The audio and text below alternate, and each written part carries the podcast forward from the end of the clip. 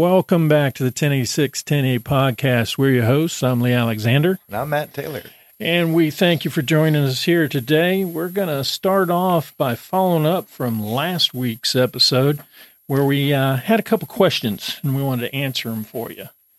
Uh, the first one we received was, I don't know, I thought would be kind of obvious, but I can understand the question. And the question was Did our suspect really have snakes in his belly? And Matt, what's the answer to that question? No, it was a tuma. It was a tuma in his belly. Right. So that would be a no on the snakes in the belly. That's a shame. That'd been pretty cool. It's, something that he said, trying Yeah. to throw us off. right. I Yeah. have snakes. The question kind of threw me off. yeah. Did he have snakes? In snakes in the belly. No. Okay. All right. Then the other question we got is how did you close the case if he died before trial? You want to answer that one? Ah, go ahead. All right. Well, what happens is, is anytime that a, a subject that's been arrested uh, dies before trial, the state attorney's office reviews all the pertinent evidence and information, and then they issue a document stating that with a, prepon- a preponderance of the evidence shows What was that again? preponderance. Go ahead. Okay. Eh, that shows that had the subject gone to trial, he would have been convicted. And Right. that's how you close that case. Correct. All right. So now that we have uh, passed those answers or those answers to those questions, we just want to remind everybody uh, if you do have any questions for anything we talk about or any comments, please send those to the 1086 108 podcast at yahoo.com. That's 1086 108 podcast at yahoo.com. We appreciate any comments, questions, and we'd be happy to answer anything uh, that you might have. All right, we're going to flow right into some not real happy news, but we're going to cover our line of duty deaths since the last show. And the uh, first case that we have is the passing of Sergeant Donald Scobie of the Stuttgart Police Department in Arkansas. That occurred on December 15th. He was 45 years of age. He was shot during a pursuit of a suspect who was fleeing a traffic stop. Uh, the suspect was later killed during a standoff. The suspect had gone into and basically done a home invasion and taken some hostages, and the SWAT team went in and ended up uh, taking out the suspect. Uh, Sergeant Scoby had uh, four years on the job. Our next uh, line of duty death involved Deputy Sheriff Oscar Giovanni Bolanos Anavisca Jr. Um, he was 23 years of age. That happened on December 16th. He worked for the Cumberland County Sheriff's Office in North Carolina. Uh, the deputy was struck by a car while he was investigating a robbery. And apparently, what happened is a drunk driver uh, hit the, the deputy and then fled, but was located a mile and a half away from the scene and was arrested. Uh, the deputy had two years on the job. Next was Deputy Sheriff Daniel J. Kin of the Wyandot County Sheriff's Office in Ohio. He was 34 years of age. This occurred on December 15th. He was transporting a prisoner uh, when the transport van he was operating was struck by a pickup truck. Uh, was struck on the driver's side, resulting in the death of Deputy Kin. Um, Deputy Kin had four years on the job. The next is Senior Corrections Officer Scott Osborne Reiner. This happened on December 13th. He was 59 years of age, uh, working for the Gwinnett County Department of Corrections in Georgia. He was shot in the parking lot of the corrections facility where he worked. Uh, he was attacked, a struggle ensued, and um, Corrections Officer Reiner was fatally shot. The subject fled the scene, but was arrested three days later. Uh, Corrections Officer Reiner had 12 years on the job. Next happened on December 16th to Chief Joe Carey of the Brodnax PD in Virginia. He was 66 years of age, and he was hit by a vehicle after he stopped to remove a dead dog from the road. Um, he had previously retired, spent 26 years and retired from the Charlotte County Sheriff's Office. He had over 40 years of law enforcement experience. And our last line of duty death is Detective Daniel Newell of the Benton County Sheriff's Office, also in Arkansas. This occurred on December 17th. He was 51 years of age, and he was killed in a motorcycle crash while escorting vehicles that were delivering wreaths to veteran grave sites. Uh, Detective Newell had 24 years on the job. We just like everybody to take a moment of silence.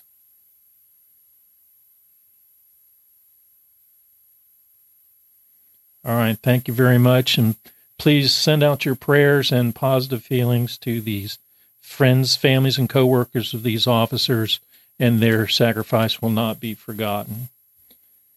Now, that's always sad to talk about uh, line of duty deaths and the sacrifices made by the officers uh, and their canine counterparts. Uh, so, we're going to lighten it up here a little bit, and we're going to jump right into You Can't Make This Up. Matt, what do you got for us? Well, this is a personal favorite of mine. That a 38 year old male said his home was invaded on September 9th. Uh, he says he was sitting alone at home, masturbating and watching pornographic movies. Oh my God. but wait, it gets better. he says a man came down the stairs into his basement and started filming him. I, I can see that happens often, I'm sure. And in addition to filming him, he was holding a gun. However, this is nuts. Uh, he says that uh, before this intruder left, he fed his dog some mushrooms, and apparently the dog passed from mushrooms. I, wow. I got nothing on this one, dude. I, I don't know what to say about, but wow. Why would you? Never mind. Yeah. Uh, no. that whole thing is a what? Here's another favorite. No, wait a minute. You mentioned he was holding a gun. Yes. Was the guy filming holding a gun or the guy that was That masturbating? the, holding the guy that was masturbating was busy Oh, watching pornographic movies. The guy that came into his house was Oh, holding a gun. he had the gun. Okay. And apparently so some- they both had a weapon in their hand, is what you're saying. well, I'm not going to go there. but the guy that it came in had some type of recording device and a handgun Ah. and mushrooms. Oh, got and mushrooms. Mushrooms. I got you. That must have been in his pocket. I- because he had a gun in one hand and a recording device in the other. I don't know. It's, I'm just trying to figure this out. You know, and you know what? Let's go ahead and move on. move to the next one. so this lady reports that her son was attacked by a cat, and the cat would not allow her to take her son to the hospital. Oh my God! That's a big fucking cat. Well, the cat was mad about the dog that had been killed, and it was just you know standing up for you know that's what it is. I don't know. I, I got nothing on this. and we're gonna end. Are we on an animal theme today or what? Hang on. Got anything with rabbits? No, I don't. Oh, okay. This is killing me. Um, police respond to a complaint of an infant in the trash at the local Walmart. Not our local Walmart, but a local Walmart. We're not going to give locations. As officers investigate, they find it to be a burrito. I don't get it. I mean, I know infants. That's a big burrito. I get it. I know infants can be all like weird looking, it's a burrito. I've never seen an infant look like a burrito. But hey, Okay. all right, I'm going to leave it at that. We got more next time. Okay. Well, that sounds like uh, some people have some issues. So here, here's the gist of this. All right, if you're going to be watching pornographic movies and masturbating, make sure you lock your doors and hide your dogs. Wow, hide your dogs. I'm trying to figure why I had the dog there to begin with. Okay. Wow. And peanut butter might have been involved. I don't know. You're killing me. Oh, gosh. I'm not judging. All right, go on. okay. All right. So I think what we're going to talk about now is we're going to start the lead in to uh, a case that we had, I believe was in 2007. Okay. Um, and out of respect for the family involved, we're not going to use the actual names of the subjects. We're going to talk about suspect, victim, victim's relatives, you know, Right. mother, sister, whatever. Uh, so we ask everybody to uh, understand that. Um, that's why we're not using the names. In two thou- in this case in 2007, uh, I happened to be the on-call major crimes detective, and I received a phone call of a shooting that had taken place in a subdivision here in our county. Um, as normal, I got the basic information. Uh, subject was found shot uh, in a vehicle um, adjacent to a residence. The owner of the residence is the individual that notified police. Uh, so I, as normal, I got ready, responded to the scene. Took me probably, I don't know, 20, 25 minutes to get out there. And upon getting to the scene, I spoke to the deputies, and they explained that um, the homeowner was in running on the treadmill, and his treadmill's right in front of the window. And he was looking out the window, and he saw this vehicle just pull up, stop abruptly. A subject jumped out of the car, uh, ran around, grabbed something out of the back seat, and basically took off running. Right. And so he went out and looked and saw that it appeared that somebody was in the vehicle, but they weren't reacting. And he called the police. Deputies in turn responded. Um, like I said, they called me. I responded out to the scene. Um, after I talked to him, the medical examiner had gotten there and they had, uh, after initial pictures were taken, they had removed the body from the vehicle. And we had by then identified first that the vehicle was registered to this certain individual, Well, it was Uh, his mother. yeah, to the victim's mother, and um, which initially, you know, gives you some idea, but it wasn't until I was able to observe the person's face and see actually see the person that I recognized them to be the the victim I was aware of. and the reason was, I know this is kind of strange, but we're trying not to say the names. Um, was because you had previously handled a case of attempted murder on the same subject. Yes. Um, and go ahead. just a, a brief scenario or synopsis of what happened previously. I'd met this young man. He was 17 years old. Um, apparently, he had a habit of selling drugs. He lived in a well to do neighborhood. His mother and father both were doctors. Um, he had gone and sold some drugs to some kids, other kids, and um, they conspired to set him up and kill him um, because he was making all the money. Right. Um, in that case, um, a group had pulled up beside him, told him to pull over and wanted to talk. And as soon as he pulls over, um, that vehicle takes off. Another vehicle pulls up, and they open fire on um, the victim. On the victim.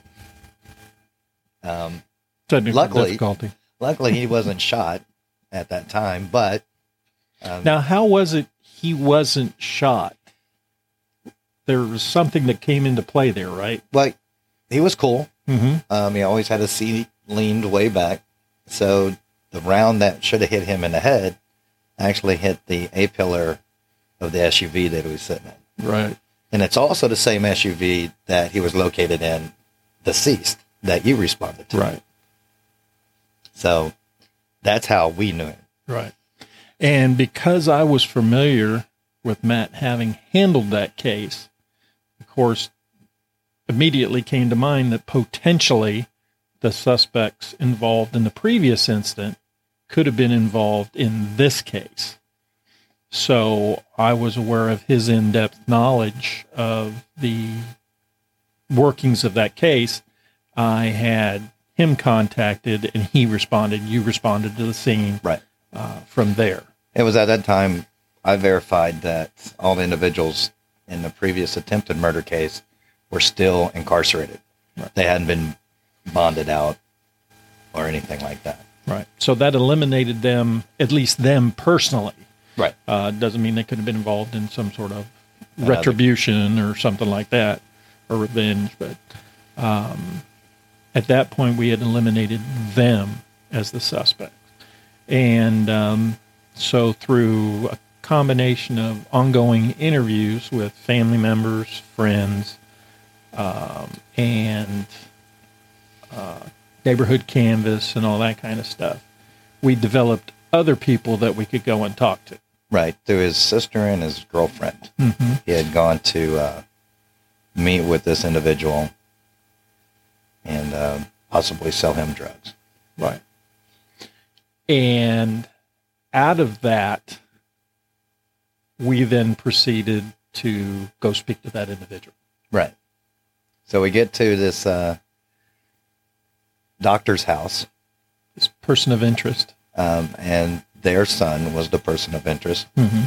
And uh, when we got there, it was what like 3 a.m. Yeah, it was way early in the morning. Right. Uh, we went in. The parents agreed to meet with us, talk with us. We're sitting at the kitchen table, and uh, the person of interest comes walking out of the bedroom, fresh, looked like he had just taken a shower. Mm-hmm. Um, and when we informed him that we were investigating uh, a homicide involving The victim. the victim, um, he got all hyper and said, "What was it? How did he say it?" he said, "Mm, Mom, you didn't tell me he was shot, Right, or something like that. right. And it was at that point we never discussed how uh, the individual had come to be dead. Yes. And that's when we immediately looked at each other and we both went, ting. It was like a clue. Yes, this is a clue. And uh, we became very interested in that subject uh, from that point. But we we talked to him. He, he readily admitted to having, uh, no, see, initially he, he said he didn't see him, didn't he? No, he he, he readily met admitted, yeah, he readily admitted that he met with him, uh, but it, he not for drugs because his parents were there. right, He didn't admit that it was for drugs till the second time we spoke to him. correct. So uh, we continued our conversation with him. Um, because at that point, not having a considerable considerable amount of anything, uh, we weren't in a position to press him or push him, uh, and we wanted to keep things uh, on a good note so we could talk to him again at a later date. Right, And uh, we also got his parents agreed. They had said that we they were okay with us talking to him whenever we needed to. Um, and just as a side note, to set up the conversations that we have with him at a later date, um, he was homeschooled, and uh, Well, in the sense that he went to a local library. Well, let's let's get back to why he was homeschooled. He allegedly Yes. had gone to school, high school, Mhm. uh, and was showing people a shotgun. Right. So, and once the uh, school resource resource deputy found that out, they took immediate action. He was expelled from school, Right. and uh, at that time, he was basically homeschooled to the local library. the the comment that you just made about him trying to sell the shotgun will become key in our later conversation. Right. So, uh, so that's something for the listeners to remember when we go on further in the case. So at this point where we're sitting is we have a our victim who's deceased. Mhm. We have a potential Suspect. uh, suspect. But we also have additional information regarding a timeline or a sequence of events that we need to uh, validate and corroborate in building our case. in building our case. So that's where we're going to leave you for now. We're going to leave it here. We're going to leave it here. So Right they got to come back next week to hear the rest of the story. Oh. It's an interesting story. I think a lot of people would, will be kind of blown away about the events that happened in this case, uh, about the information that Lee and I had. What are you breaking over there? Lee and I um, found out, came across. It was, uh, it kind of blew our minds. I think the yeah, the way it came to fruition Right. and the comments made were really eye opening. His or mine? No. Both. All right. All right. Well, we appreciate everybody taking some time out of your day to share it with us. We want to say Merry Christmas to everybody. We hope everybody has a safe and enjoyable Christmas holiday. And we look forward to talking to you again next week.